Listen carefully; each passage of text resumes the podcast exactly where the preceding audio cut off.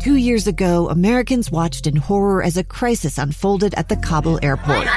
There's desperation and anguish. More than 80,000 Afghans have since arrived in America, but this story is still unfolding.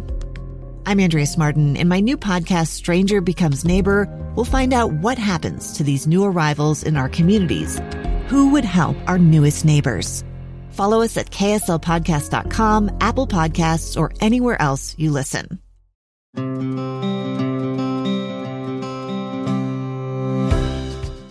Welcome to another episode of Relentlessly Resilient, where real people share real life experiences and the tools they've developed to move forward and live their best lives. I'm Jenny Taylor. And I'm Michelle Sharf. Jenny, today. Every time you start like that, Michelle, I'm like, where are we going today? Our listeners and I are like, oh, this is going to be good. This is going to be good.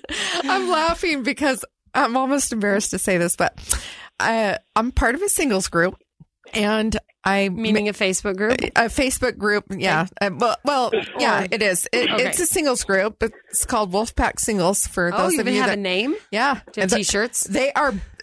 They're having a poll right now on on a logo for a Oh, shirt. see, I'm telling you, people, it's all about the t-shirts. Yeah, it's all about the t-shirt. we have got to get our merch together, Jenny. Okay, This back to focus. Michelle. Focus. okay.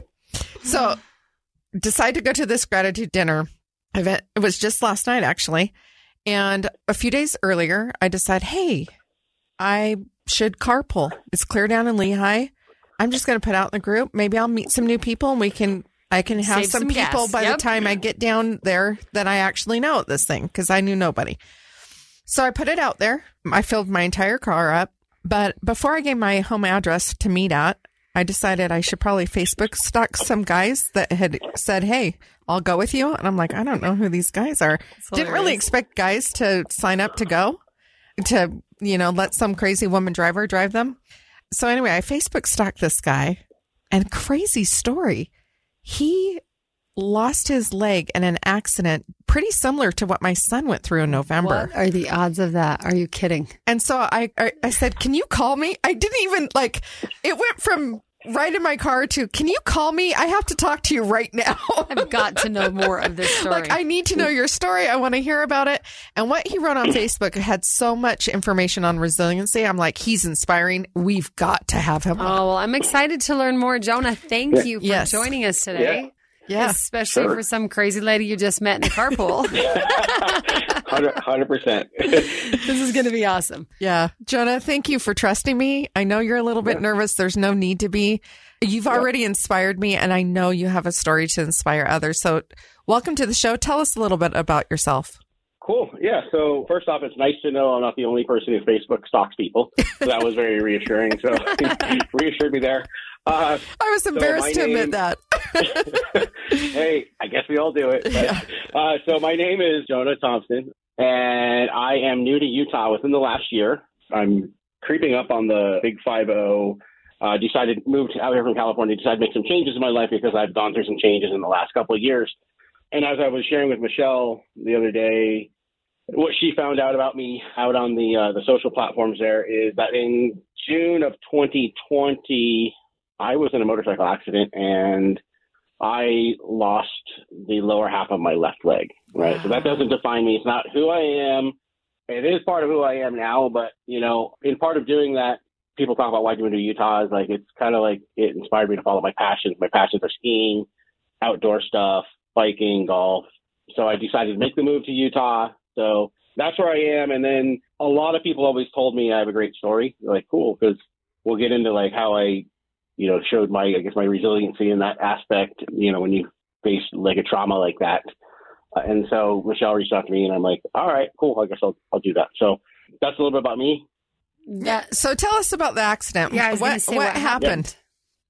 Yeah, so uh, I've been riding motorcycles, you know, I, since 2000, right? And kind of the golden rule, or at least one of my golden rules about riding motorcycles, is don't ride your bike around the city, right? Because people drive like idiots everywhere you are, especially when you're in like grid streets and all that stuff. And uh, I broke my rule one day, and I was out for a ride. I just needed to get my dog some dog food. It was a hot day out.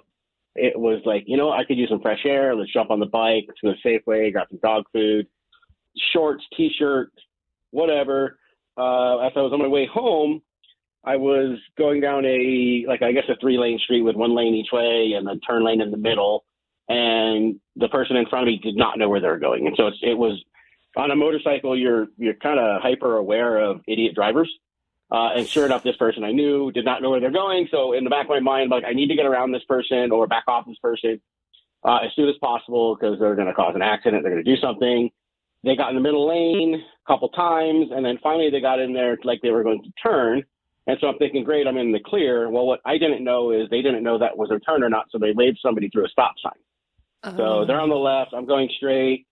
Uh, I can't see her. She can't see me. As I passed the truck, we kind of gave each other the, you know, the look of death, like that. We locked eyes for a second, and I feel bad for her. She was a young kid, and just we kind of made a split second decision. It's either slam on the brakes and go over the front of the car, or try and gun it and go past. I chose option B, but unfortunately, it was too late for option B, and I got clipped on the left side Oh my gosh. and hit T-boned, flipped over my motorcycle, tried to stand up, realized that my, you know, my leg below the knee was basically a pile of mush, gimped my way over to the sidewalk and uh, urgently called out for someone to bring me a tourniquet as, as soon as possible because I saw all the blood squirting out and it was just not the way I wanted to spend my day. So yeah, that was the story. of My So you say this Uh, almost so nonchalantly, like were you that coherent? Were you that coherent that day? Like were you processing this step by step? Darn, there's a lot of blood. I need a tourniquet. Like what was your emotional state in the moment? in the moment, it, I was surprisingly calm. I'm like, so I'm in downtown Sacramento, and I'm like, and I see just blood. I'm like, oh, sh- can I swear? I'm, oh, I'm like, I need a tourniquet. I need a tourniquet. I'm like, I need a effing tourniquet. and some homeless dude came over and like takes his shirt off. So luckily, I don't have Hep C or anything, but he takes his shirt off, ties it around my leg. Oh, bless his Uh, heart. Yeah, and I remember that. Luckily, you know, the one nice thing about being downtown is the ambulance was there in like three or four minutes, and it's funny because when I went back and uh, looked at the police report, and I was, I remember being pretty coherent through most of it, but there was a funny line on the police report where he said, "Hey, do you know what happened?" And I, I think, like, I don't know if it was verbatim. It said, "I remember going about 20, 25 miles an hour." The next thing I remember was pain. Like that was like the, Oh. the- that was my rec- I was driving police along and then it hurt. Hundred percent, yeah. Okay, so sounds to me like if we had video of this, we're probably all glad you're alive. I mean, this doesn't. I mean, not, not that we're glad you lost your leg, but holy cow, how was the rest of you not equally beat up? A couple things really came into play. Number one, it was a car, not a truck, so it caught me low. Lower to the ground. Um, yeah, lower to the ground, so I didn't get any really upper body injuries. The other thing is, you know, I've I've lived a rough lifestyle. I had a lot of crashes and bike falls and stuff, so I do know how to fall pretty well. I think in a prior life I might have been a stunt man, so I re- I do remember kind of going over the like. He's like, I totally know how to take this. I I did like a great little like shoulder barrel roll, so I had like a little bruise on my shoulder, and I just rolled into it and like almost popped up. So I was almost it was almost like a moment of being cool, aside from the fact that half my leg was was was no longer with was you. pummeled. yeah, it was there, but it was not really functioning. So it was almost a it was almost a cool dismount, Wow. but um, did not quite finish the dismount So due to Not that it uh, matters. injuries. Not that it matters to the story, but for all of those in hometown Sacramento, Sutter Memorial or Mercy General? It was I went to UC Davis. Oh So wow! UC Davis So you were out hos- west Well, no, a little. No, UC Davis they have a hospital in downtown Sacramento. It's Oh, like they the do latest now? and the greatest. Oh, Yeah, yeah. so they do. crazy. Look So I- how it's changed. Yep. Okay, Yeah. so tell us what happens next. When did you know you were going to lose your leg? What was that process like? I've never been amputated. Like, were you equally coherent to Yeah. that? Like, okay, dude, take my leg. Here I go. Tell us a little about the experience of actually losing the leg. when I got to the hospital, um, they put like a real tourniquet on finally, which is probably the most painful part of this whole process, right? Like, They clamp that thing on, and I'm looking down, and you know they're trying to dress the wound still, and they're taking off. I'm like, dude, that thing's that's not good, right?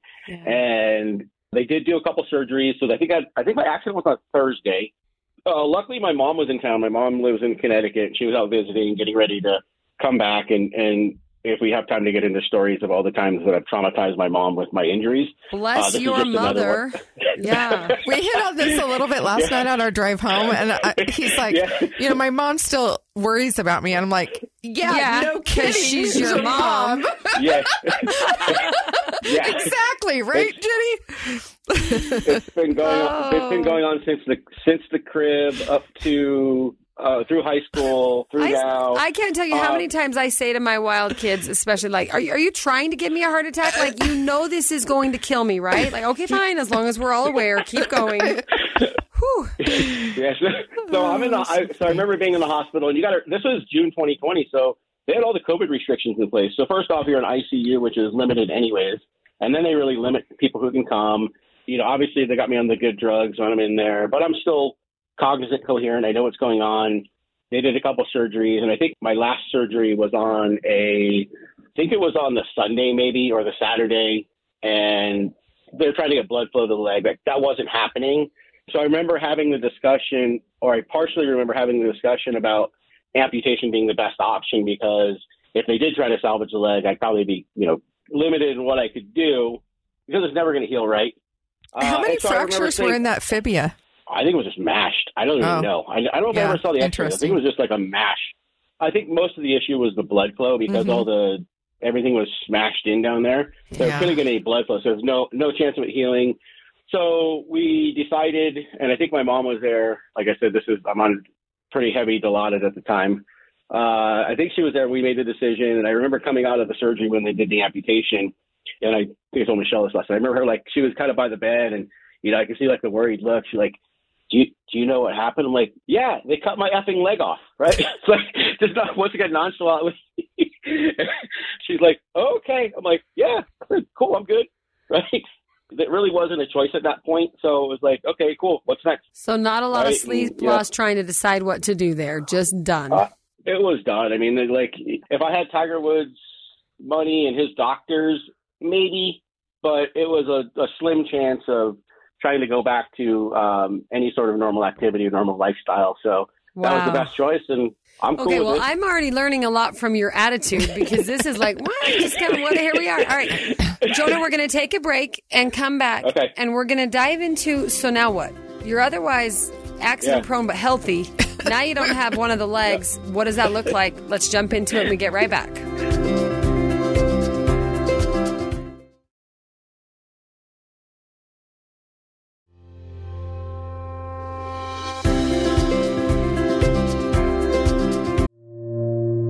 Friends taking pictures of the rising full moon on a summer night. two teenage kids doing what teenage kids do. When a stranger with a gun and a death wish changed everything. It was violent, it was senseless, and I will never understand it. I will never accept it.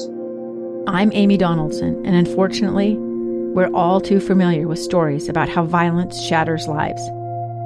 But what we rarely see is how they are rebuilt. In a new podcast, The Letter, we relive tragedy, but only so we can hear the rest of the story the struggle to reclaim lives, the realities of grief, and the possibilities of forgiveness. I believe in miracles. Sometimes I thought there are no miracles. Yeah, there are, and this is a big one. Follow the letter at theletterpodcast.com or wherever you get your podcasts. Right, Jonas. So you've lost your Yeah. leg. Sounds like it was Yeah. pretty matter of fact. Not a lot of debate. Not a lot of emotional. Should we? Shouldn't we? Do we? Don't we? What next? What does the rehab of that Yeah. look like? Do you use a crutch? Are you in a wheelchair? Do you walk ever again? Like this is still pretty recent. 2020 is a couple years ago. Now what? You've lost a leg. You used to have Uh, two. You have yeah. one. Yeah. So now what? So I'm very fortunate to be surrounded by a, a good group of friends and family, you know, and you never know who you're going to need at the right time. And I actually had a friend I went to high school with, and he was he actually worked for Hanger Prosthetics, right? So he was one of the first people to reach out. So one of my other friends started, you know, obviously he let everybody know on Facebook. He started GoFundMe, the usual stuff. You know, he's one of my best friends, and my other friend gave through the extension of that found out, and he's like, dude, right away he reached out and said, hey, just so you know, I, I work for Hanger.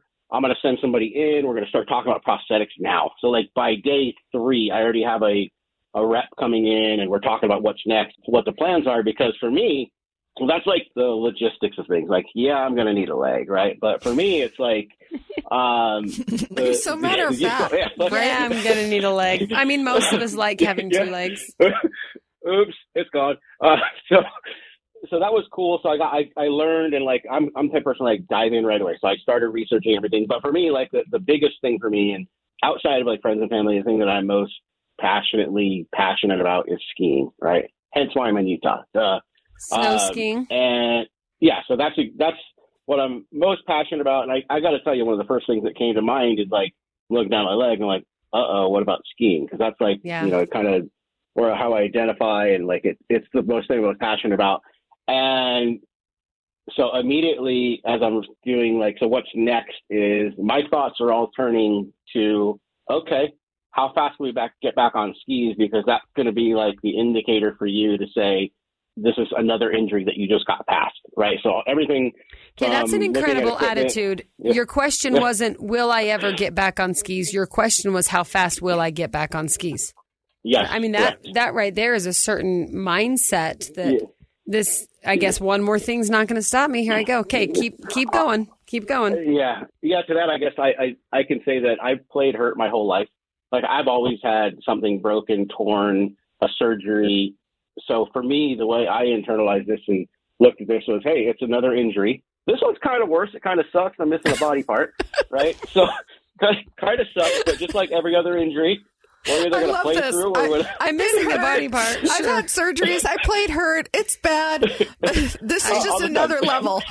I just think I'm not Yeah. dead yet, Monty Python. I'm not dead yet. They've they've been trying to kill me for years. Um, so th- yeah, so that for me it was okay. So that's my measuring stick of of that's my comeback, right? And so Mm. immediately was okay. You know, it's it's funny because the whole time I'm in the hospital, like I was kind of still working. I work in software. I'm in software sales, and I remember like the next week. Um, and for me, I can't just stop. Like, cool. I like to chill and hang out as much as the next person. But for me, like I like being involved. I like working. I like doing stuff and that, that type of stuff. Funny, I remember joined a Zoom call for like one of our all hands meetings. I think it was the Monday or Tuesday after my accident. And I'm like, I'm in the ICU, and I'm like, I join on the camera, like, dude, what are you doing here? I'm like, I'm kind of bored, man. I want to.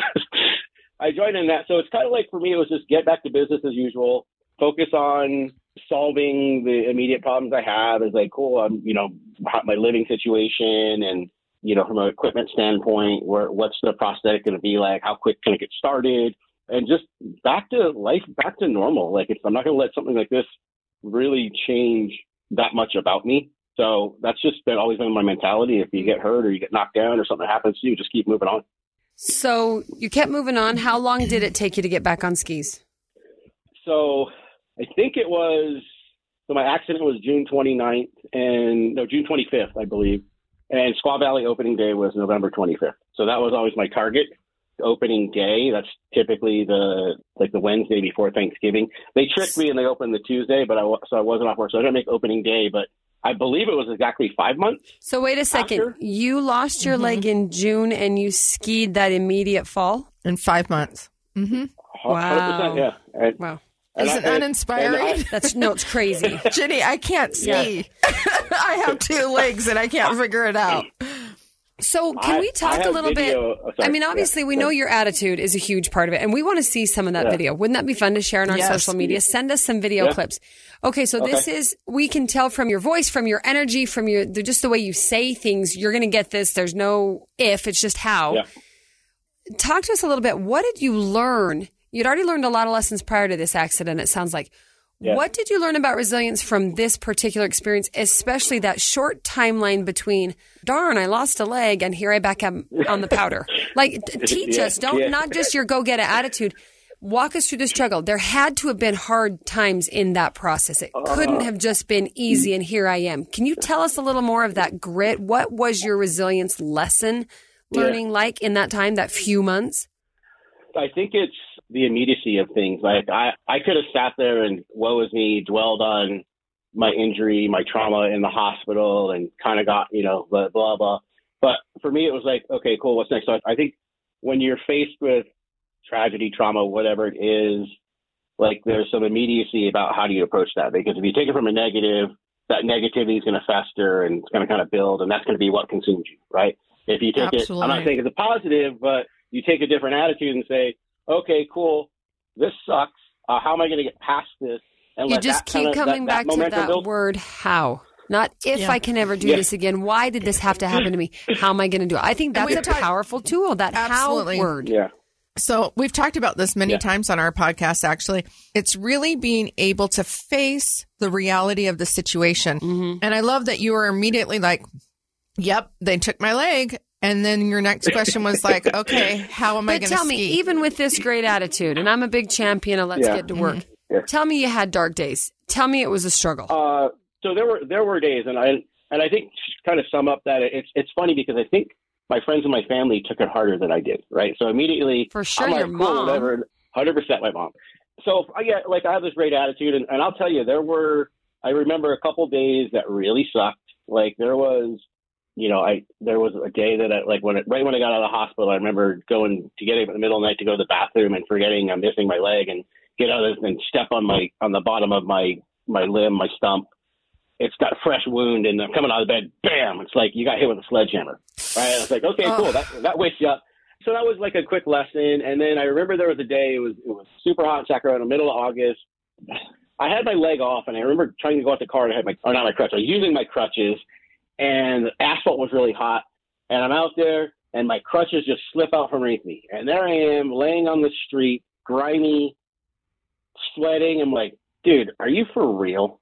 So there's there were many falls that happened, but you fall, you process it, you do whatever you need to do, and then you just kind of like push it out of your system, right? So yeah, the the negativity comes in there, but the quicker you can flush that from your system, you just get back onto you know what your goals are and what you want to do. And you know, you if you don't process it, I think that's the biggest problem. You're gonna have your falls. You're gonna get fall, get beat up, whatever. Things aren't gonna work properly. Deal with it, process it, flush it out, move on, and move on to what's next. That's kind of the attitude I have. Okay, I love it. I want to learn more. So tell me about your goal Yeah. setting process. Like you said, you're going to go for your goals. Is your goal just, Yeah. I have no leg, I want to ski? Do you set up for yourself baby steps and milestones along the way that you're going to reach? Or do you just like full force, I got to get to the end goal? so most of the time it's just full force, just go for it. Like I said, my initial goal was to at least be back on skis for opening day. And so that one I hit, I realized, you know, it's funny, like I probably skied better than most people do even on my first day back, but it's still for me, I have very high standards. So my goal kind of transformed more into a longer goal is to get my skiing ability back to exactly where I was. I know it will probably never happen just from just equipment issues, that kind of stuff, being realistic, but I'm getting pretty close. The big goal is getting back on skis and then baby steps after that. So it's full force to that original goal and then you do some fine tuning along the way. That's so awesome. I, That's impressive. So, on our way home last night, we were talking about these things and the fact that he was able to get back on it. He does ride still. Ooh. Yeah. no, no, no, not not yet. I will I will be though. Oh, But okay. sorry, mom. But uh, yeah, not yet, but I will be. I thought Um, you said you did. I said, oh, yeah, you know, and do you ride Oh. still? I thought you said you did. No. And I was like, my son's already riding. And you're like, good for him. And I'm like, no, Yeah. that's not good for him. what are you talking about? and, and it's the whole perspective, right? I'm the mom. You're the Yeah. son. Yeah. Like it's, it's Yeah. that whole perspective. And it doesn't matter how old you are. Until Yeah. I'm 90, I will be concerned about my children. So, can I ask you, Jonah, in all of this, what was your work or your livelihood at the time? And did your accident impact your ability to Yeah. make a living? luckily I work in software sales. So I've been remote forever. You know, like I said, I continued working pretty much through, you know, at the time I was working for another company, my CEO graciously said, Hey, take all the time you need. We'll pay you whatever you need to do. And I just jumped right back in. It hasn't really affected my work just because I'm in front of a computer all day long, right? It doesn't really, Okay. I'm lucky in that aspect, knowing that there's people who have suffered catastrophic injuries that need to be on their feet or Sure. need to be, But you know, using their yet. hands. It's like, But you're not done yet either. What are the other goals that you told me about last night? um, water, see, I- surfing, surfing, oh yeah, water yeah, sports. yeah, you said water exactly. So, sports. yes, yeah. yeah. So what I've learned, like with this type of injury, is like a lot of things are easy to pick up. Like skiing was easy for me to get back into. I think my golf game's better than it was before. I ride downhill mountain bikes. The biggest challenge I think is any sort of water sport. So I had planned on going to Portugal to go to surf camp at one point, and that would be prior to the accident. I kind of obviously that you know COVID and that kind of threw that for a loop. And so I, I it's like on my list or my bucket list of things to do. Um, and I know they make different like surf legs and things like that. So I do want to research that because when you're working with a prosthetic, water is challenging, mm-hmm. right? Because it gets in there, it affects the way it fits, and it's just not as easy to adapt to things as other types of sports. I did try wakeboarding um, last summer. Didn't really have much success. It was part equipment issues, and you know, also I was scared of losing my leg and having it sink to the bottom of the bottom of the lake too. If It did, it did tie it off. It'd be an expensive thing to lose while skiing, right? Yeah. Yeah if you have time, I actually have a funny story about Snowbasin when I did lose my leg and my ski and my boot. Um, Okay, wait, we're going to take a break and come back and hear that you legit lost your prosthetic going down the mountain. Okay, nobody's going anywhere, Jonah. Hold on, we're coming yeah. right back. We want to hear the story.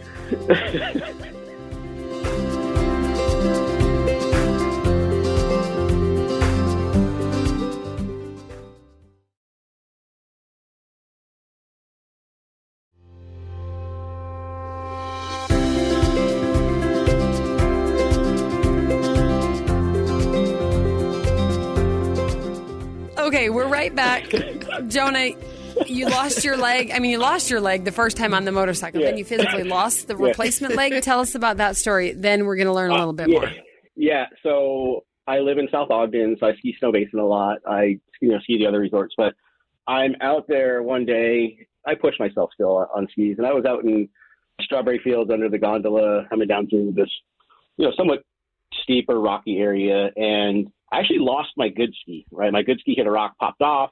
And so in the process of trying to like roll over, because I'm on a pretty steep hill, roll over and get some momentum to be able to climb uphill to grab my other ski, I start sliding down the hill and the sliding and the vibration actually shakes my left prosthetic, my boot, and my ski off my leg. So you got to think now there's no brakes on the skis, and this ski is flying down the hill like like a missile, right? And luckily, luckily it's a weekday, so there's not a lot of people. Oh my and goodness! So there's a ski, a boot, and a leg flying down the hill. I see.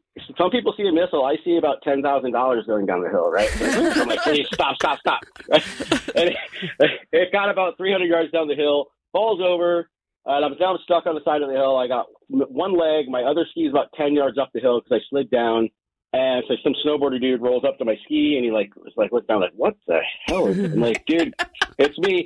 So one thing I one one lesson I did learn is always keep ski patrol's number in your phone. So I called ski patrol. I'm like hey man uh, I'm in Strawberry Fields. I'm like, uh, you know, I literally know, just lost my left. leg. I, my leg's down the hill with my ski and boot. I, I, love getting that call as the ski patrol. verbatim, verbatim, I think it was like this. I'm like, I'm on Strawberry Fields, like 20 yards left of the rope line. Uh, I'm not hurt, but I lost my leg and I need some help. They're like, uh, huh? What? like, you know, Need a little more information, please, sir.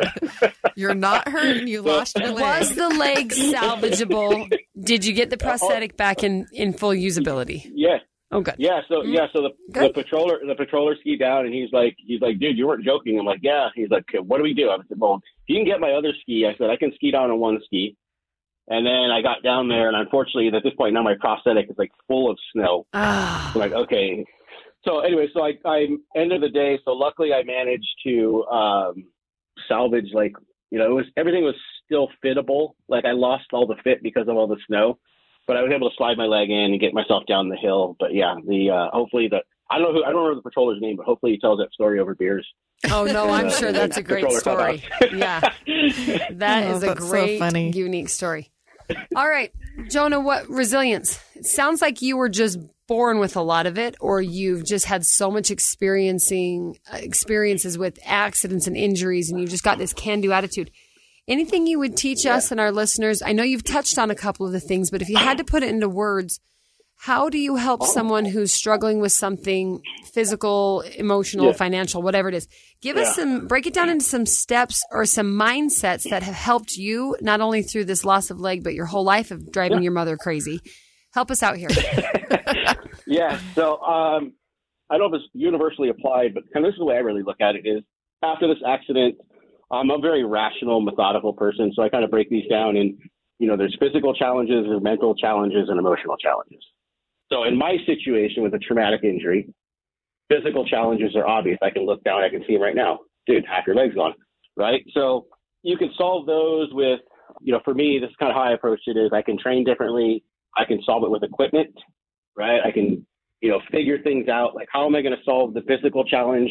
I wouldn't say that's easy, but it's it's solvable, right? There's Yeah. the mental challenge, right? So the mental challenges are needing to kind of keep a balanced and rational approach to how are you going to solve this problem? What's still in scope, out of scope? What can you do, not do?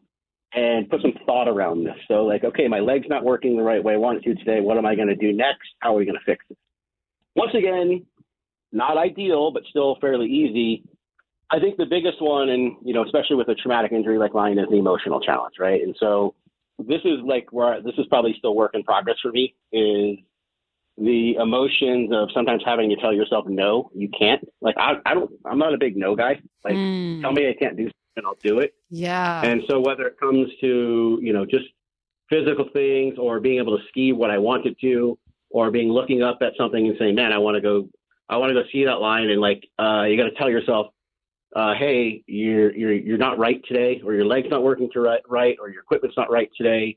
You got to tell yourself no. And that's a hard thing to tell yourself. yeah. Uh, and so I kind of put those in those three buckets, really So- physical, the mental, and the emotional. So is and the it first all two are about easy. The last one is it's always a work in progress. right? Is so because you know, that's learning limitations, right? The, the path I've been on life with a lot of ups and downs, um, a lot of injuries, been everywhere and anywhere. Um, I've kind of always looked at it from that angle. So solve the problems you can, and then the, the, the like I said, the tough one is the emotional working through that, learning to say, oh, guess what? I'm not being able to do that today, and not be down on yourself for that. Yeah. So, So, I think I'm pretty good about that, but there's some days where it does suck. so that's It's not all learning about everything. your limitations, right? It's being able to say today is not a good day to take that on.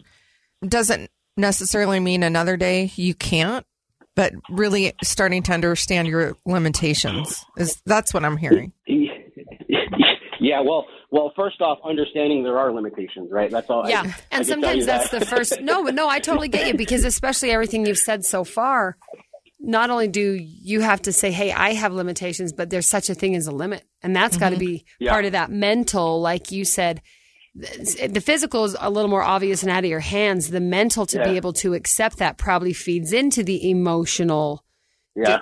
Ability but that that's powerful i love that you broke it down to physical mental and emotional i appreciate your Yeah. honesty that physical is probably the easiest even though that's Yeah. almost counterintuitive we feel Right. like physical's physical is sometimes so hard so out of control so completely out of our hands and yet analytically maybe the easiest to wrap your brain around mental again you sound like a very logical methodical person you're kind Yeah. of reasoning with yourself and we've talked about that mm-hmm. michelle taking the time to whether you're having the conversation with a friend a professional help someone reason through it make your pros and cons get yourself some clarity on the situation. And then that emotional i'm going to say i love that you still said and some days it still sucks. Because i think there's Yeah. some validation in that. Because if you just said i lost my leg no big deal. I went skiing no big deal. Everything's great no big mm-hmm. deal. I'm going to think you're amazing but i'm not going to be able to relate to you because Yeah. there's days when I don't feel amazing and days I don't feel like I can get the ski down the mountain. And so to hear Yeah. you acknowledge, sometimes I got to tell myself, okay, not today, not today. And Yeah. that's hard. And it's also okay. So that I appreciate it- that. That's, that's powerful. Yeah, I- that that's really that's really the hardest thing is is um, you know when you do something at a high, such a high level and then you got to and then all of a sudden these limits are kind of like put in place and being able to accept that and being able to uh, be emotionally okay with that. It, it's it, it is hard and there's you know there's other times like sometimes it's just getting out of bed and your leg doesn't fit in your prosthetic. It's like dude, you swole up overnight. Really? Guess what? You got to hop to the hop to the shower now. That's fun, Yeah. right? So it's like. once- I didn't even again, think about that. you know, that there could be some differences in the Just- biology of it. yeah. If if you Once swell up again, too you- you much feel or it. lose some weight, then it it's a readjustment. Wow. Yeah, Yeah, there's a lot fun- that goes into time. it. That's crazy. So I, I love this, and I love so many things about your story. I love that you are able to. It, there's a lot of messages on resiliency in your story. The fact that you can accept what has happened, face the truth of the matter, um, the fact that you are like, okay, how am I going to do it, and what's next, and then understanding that there are limitations and accepting them, and Yeah. acceptance is an important part of building resiliency. Understanding that sometimes we do meet our limitations, and we can accept that that was our best today. And you can accept something you don't like. Right. I mean, that doesn't mean you're just Pollyanna, everything's great. Right. You can still be frustrated. And I love what you said, Jonah, too, that let yourself feel that or process it. I can't remember what word you used. Don't sweep it under the rug to get mad later. Just own it Yep. and say, yeah, this is what it is. But no, that's so true. Yeah. You you process process and flush. You deal with it. that's then get it another t-shirt. Process and flush. Maybe that could be the theme for your singles group t-shirts.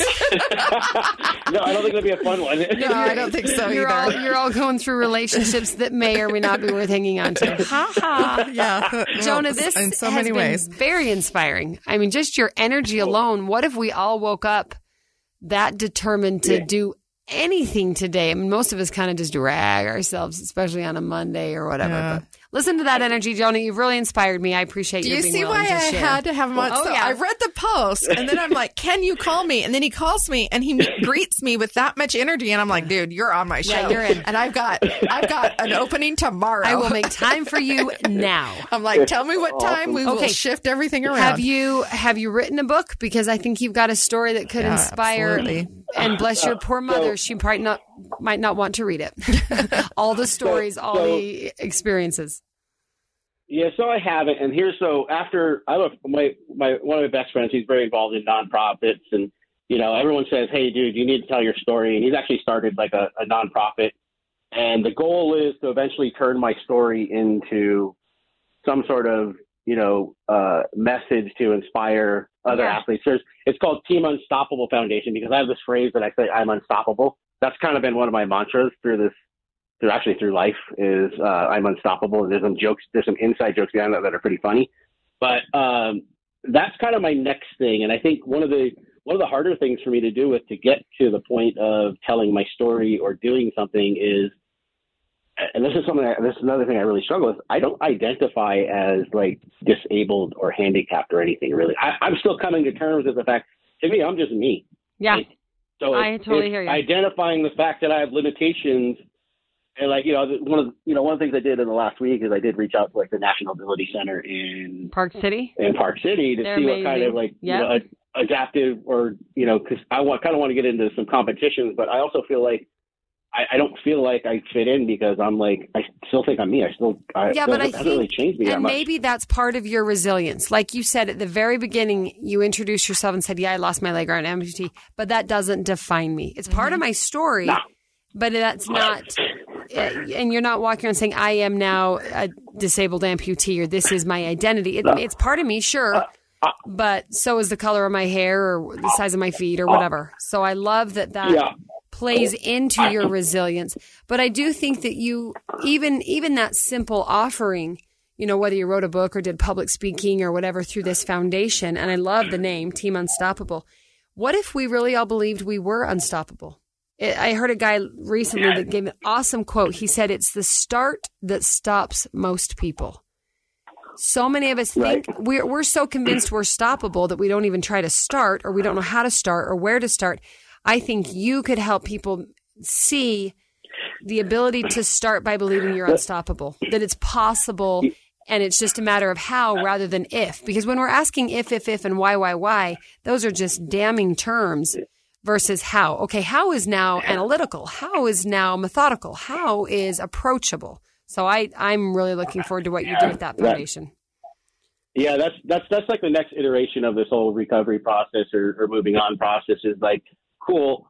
Uh, you know, yeah, I, I think I got I got a good story, and I just need to get comfortable with. I think I told you the other day that coming on this is like, okay, cool, this is awesome. I'm I'm nervous as heck, but yeah, that's kind of the next iteration is is hopefully. Well, I'd like to hope that I could inspire somebody who's been in my situation or gone through my situation. It's like, dude, it's not all that bad, right? Yeah. If you can recover really quickly. Uh, some days I even forget. Some days I forget about it. I'm like, oh, oh okay, oops, I got to take my leg off.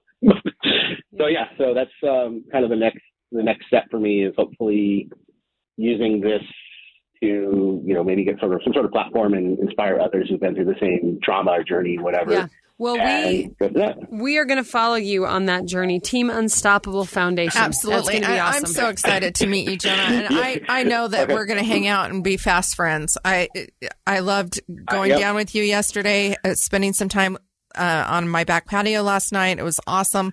Yeah. We'd love to support you in that. It's only up here, so- up from here. Yeah. S- Thank you so much for sharing uh, your story, for your optimism. Just the energy, man. Like, bottle Yeah. that up. I know. Can I get some of that? Can you market when that? the when the yeah when the snow comes, you'll have to spend the day on the hill with me. That'll be fun. Uh, well, did you hear me say I have two I did legs? hear. Dude, and you I can't tell the guy you're not willing to try to ski if he goes down on one leg, Michelle. I'm I sorry. trauma. John has traumatized me. I went. So my husband had this idea that he was going to uh, propose to me on a mountain hill, uh, on a ski hill, and he he thought, well, you're so coordinated, this will be easy. We ended up getting in the biggest fight. There was a lady ski instructor who came down and said, "I hope that's not your boyfriend because he's a That word. and I didn't funny. learn about that till later, but he had my ring in his pocket and he Oh, was devastated because it was up on Homewood Ski Resort and we, he wanted to propose to me overlooking Lake Tahoe, Oh, that's which was so which is my favorite place on earth.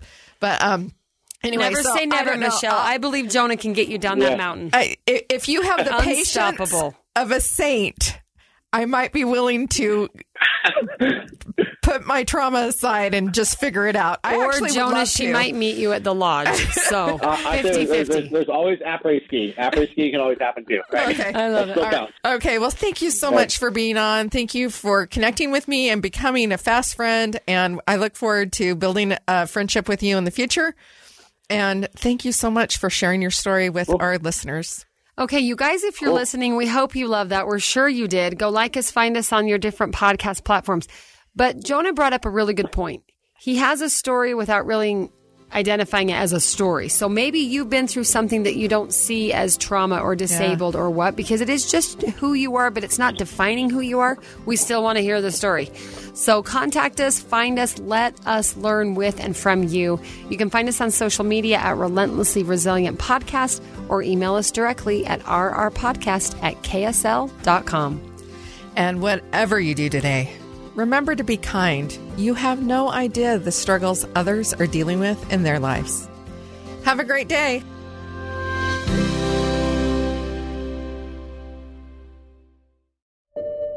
I'm Dave Cawley, investigative journalist and host of the podcast Cold. In October of 1985, a woman named Sheree Warren left work at a busy Salt Lake City office. to meet her estranged husband at a downtown auto dealership. She never made it home.